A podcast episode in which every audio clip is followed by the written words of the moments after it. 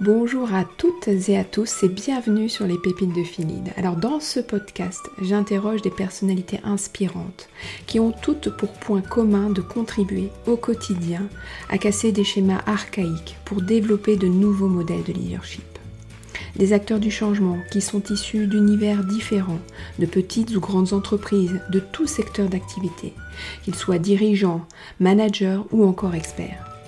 Des partages à la fois authentiques, inspirants, mais aussi ancrés dans la réalité pour prendre de la hauteur et vous donner des conseils pratiques que vous pourrez transposer dans votre quotidien.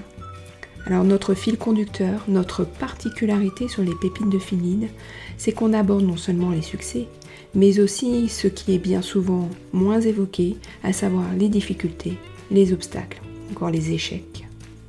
Alors n'hésitez pas à vous abonner à ce podcast et à le partager à vos amis, vos collègues, à tous ceux qui sont concernés par ces sujets, et je sais que vous êtes nombreux. On parle encore beaucoup du plafond de verre pour les femmes dans les entreprises. Mhm. Euh, plus on monte dans la hiérarchie, plus mhm. c'est difficile. Mhm. Euh, l'avez-vous observé? Oui, oui, évidemment.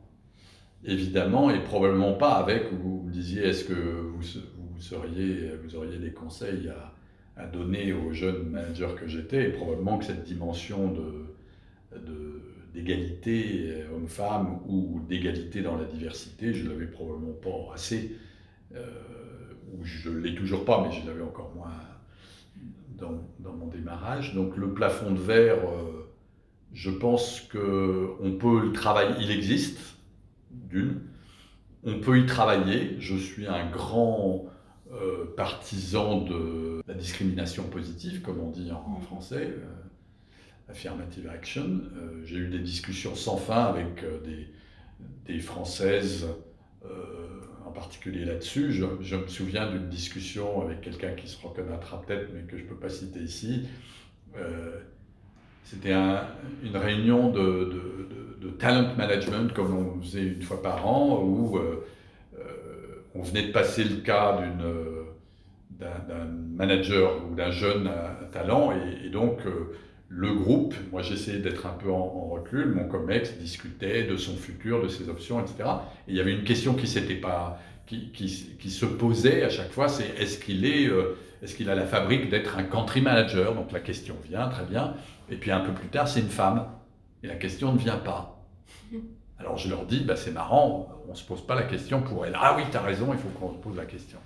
Alors on se la pose, machin, on passe à là, une autre femme, et on oublie encore la question. Et je dis, là, ça fait deux fois, je ne peux pas vous laisser continuer comme ça. Alors je vous dis, Merck, à cette époque-là, je pense toujours, veut faire en sorte qu'il y ait plus de femmes qu'entry managers. Donc je vous demande non seulement de vous poser la question, mais de vous la poser encore plus.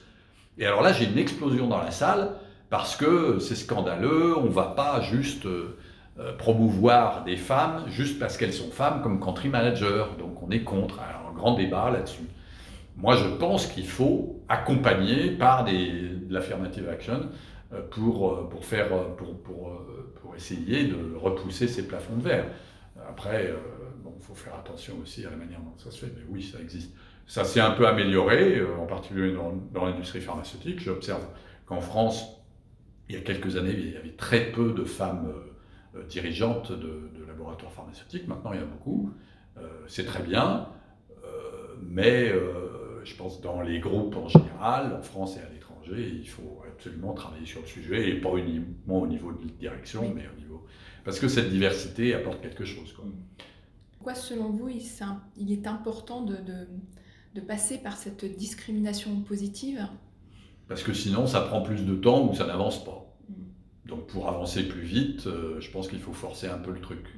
En particulier dans des entreprises privées, euh, le management réagit à l'incitation. Mm. Voilà. Alors c'est peut-être le, côté américain là, qui joue. Hein.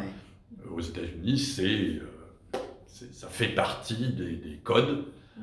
en France, quand je suis arrivé ici, je me souviens, je leur avais proposé de faire une, d'aller faire un comité de direction au Grand Palais, euh, parce qu'il y avait l'exposition de Yann Arthus Bertrand sur 6 milliards d'autres, qui était absolument fabuleuse sur, sur justement l'observation de la diversité.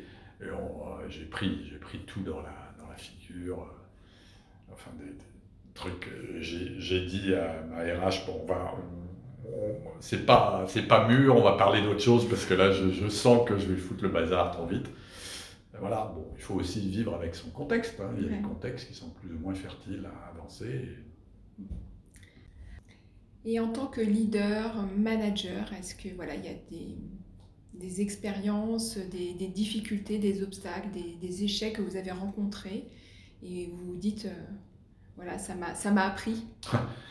Oui, il y en a beaucoup, mais celle qui a été la plus, la plus apprenante et la plus difficile, c'était quand j'étais chargé d'organiser la fusion entre deux groupes pharmaceutiques en France avec des licenciements, ou du moins des départs, euh, des fermetures d'usines, euh, des fermetures de sites, euh, des gens que j'aimais bien et qui n'avaient rien fait et à qui je devais dire ben non, c'est fini. donc ça, c'était une épreuve pour eux d'abord et aussi pour moi, très, très difficile, mais très apprenante, je ne vais pas dire enrichissante, et sur laquelle j'ai beaucoup appris sur moi et sur les limites que je devrais me mettre à ce que je voulais faire et pas faire. Euh, j'ai bien réfléchi, je ne sais pas si j'ai... J'ai probablement pas assez euh, retourné ce que ça voulait dire pour moi. J'aurais probablement besoin bonne psychothérapie là-dessus. Euh, je ne sais pas si je le ferai, peut-être pas. mais en tout cas, ça, ça force à faire attention à comment on le fait. Euh, je, me suis dit que je devais le faire parce que parce que c'était euh, permettre à un groupe innovant de continuer à, à fonctionner dans mon pays pour, euh, pour, continuer à apporter des médicaments qui apportaient quelque chose aux patients, etc. Bon, très bien, c'est comme ça que je me suis rassuré sur le fait que j'étais pas un salaud. Mais, mais ça, c'est des moments, des moments compliqués. compliqués. Et ça vous a appris sur vous, sur euh, vos limites, c'est ça que vous disiez? Oui, oui, oui. oui. enfin, ça m'a appris sur euh, l'importance de l'environnement familial aussi, de, de, pouvoir compter sur d'autres ressorts mmh. que, que son boulot pour, euh, pour continuer à fonctionner dans les moments très difficiles. Et puis de, pouvoir de dire non après à d'autres opportunités pour ne pas se remettre dans des situations où on a dit oui, bon, je l'ai fait une fois, j'ai essayé de le faire avec, euh, avec à peu près de l'intégrité, mais euh, je passe. Ça, ça m'a servi. Ça m'a servi. Ce qui m'a beaucoup servi, c'est les autres. Euh, ma femme, ma famille, de, qui m'a observé peut-être mieux que je ne pouvais m'observer pour me dire là tu es passé une fois de juste, tu ne leur en feras pas deux, donc euh, voilà, des choses comme ça. Pouvoir là aussi écouter. Mais ça vient tard, probablement trop tard. Vous avez évoqué euh, tout à l'heure un certain nombre de ressources, de livres, de références pour vous. Mhm. Moi, j'aimerais savoir s'il y a des personnes qui vous ont inspiré pendant votre carrière. Bah oui. Alors, il y a le premier qui me vient en tête au plan professionnel, euh, c'était le, country manager de, MSD en France pendant, pendant 10 ans, entre 89 et, oui, 89 et l'an 2000 à peu près. Euh, un dénommé Alain Bouisset, qui est décédé il n'y a pas longtemps, qui m'a appris énormément de choses, en particulier ce qu'il ne fallait pas faire. mais il m'a appris aussi euh, beaucoup de choses dont, je me suis énormément servi. Euh. Il, m'a dit par exemple, bon, tout le monde sait que vous êtes malin, euh, donc arrêtez de nous la jouer intelligente. L'intelligence ne suffit pas, il faut savoir mettre en place. La, performance et la stratégie multipliée par la mise en œuvre, l'exécution. Donc arrêtez de faire juste dans la stratégie, là, montrez-moi que vous savez faire des choses. Ça, ça m'a énormément servi.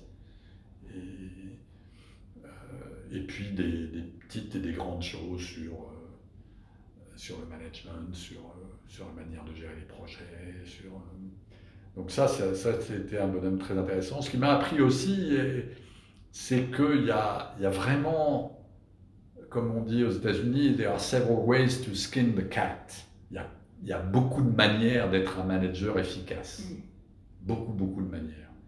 J'ai vu des managers successful qui pour moi étaient pas bons. Et pourtant, ils étaient successful, donc ils devaient apporter quelque chose, ou alors c'était juste une imposture, je ne sais pas. Euh, donc j'ai vu des gens qui fonctionnaient très différemment de ce que j'imaginais être la bonne manière, et pourtant qui arrivaient à quelque chose auquel moi j'arrivais peut-être pas. Donc ça, euh, là, encore, peut-être la diversité des styles de management. J'ai vu des managers qui fonctionnaient par la, peur, j'ai vu des managers qui fonctionnaient par, euh, par, par le désintérêt, j'ai vu des managers qui fonctionnaient par créer du sens. Euh, Ken Fraser, par exemple, le chairman de Merck avec lequel j'ai beaucoup travaillé, c'est c'est pas un technicien, c'est un juriste de base, mais alors quelle, quelle faconde, quoi, quelle, quelle manière d'emporter euh, l'adhésion. Euh, le suivant, Rob Davis, c'est un financier. Alors lui, le, charisme dans la communication, c'est zéro, mais quel matter of fact, quand il analyse un problème, il n'y a pas d'affect. Ben, c'est un plus parce qu'à un moment, il faut prendre des décisions sans particulièrement mettre de l'affect. Donc voilà, cette, euh, cette exposition à différentes personnes euh, sur différentes manières. Et, ce que j'ai beaucoup appris plus récemment, c'est d'apprendre des gens, des beaucoup plus jeunes, qui fonctionnent très différemment. Et de, se remettre en question sur une manière de poser le problème qui n'est pas du tout ma manière traditionnelle. Donc euh, voilà, la diversité. Les jeunes fonctionnent différemment, c'est votre constat ah, oui, oui, oui, oui, oui, Et vous, vous, arriveriez à, qualifier cette, à la qualifier cette différence? Bah, D'abord, les enfants, euh, j'ai trois enfants, ils sont très différents les uns des autres et ils fonctionnent très différemment tous les trois, je crois, de moi. Euh, et puis les gens que je vois là dans le cabinet Next Step dans lequel je travaille maintenant, des jeunes surdiplômés mais qui ont qui ont des réflexes ou des valeurs ou des attentes mm. ou un manque de plan à long terme euh, qui me fascine. Euh, voilà, donc euh, je crois beaucoup, ça, va paraître un peu, mais cette idée de reverse coaching, mm. coaching moi j'ai fait beaucoup de, de mentoring mm. justement parce que j'apprends énormément à être le mentor de, gens plus jeunes dans leur carrière que moi, parce qu'ils ont des réactions, des questions ou des observations ou des, des, réactions sur les, sur les sujets qui, qui me fascinent, qui m'intéressent, qui m'interpellent. Voilà. Alors on est à la fin de cette mhm. interview. La dernière question, qui est plus, euh, voilà, si vous aviez un, un take-home message à laisser euh, à nos auditeurs, ce serait lequel? On n'a qu'une vie, donc euh, let's enjoy it. Profitez. Ouais, parce que je pense qu'on doit pouvoir euh,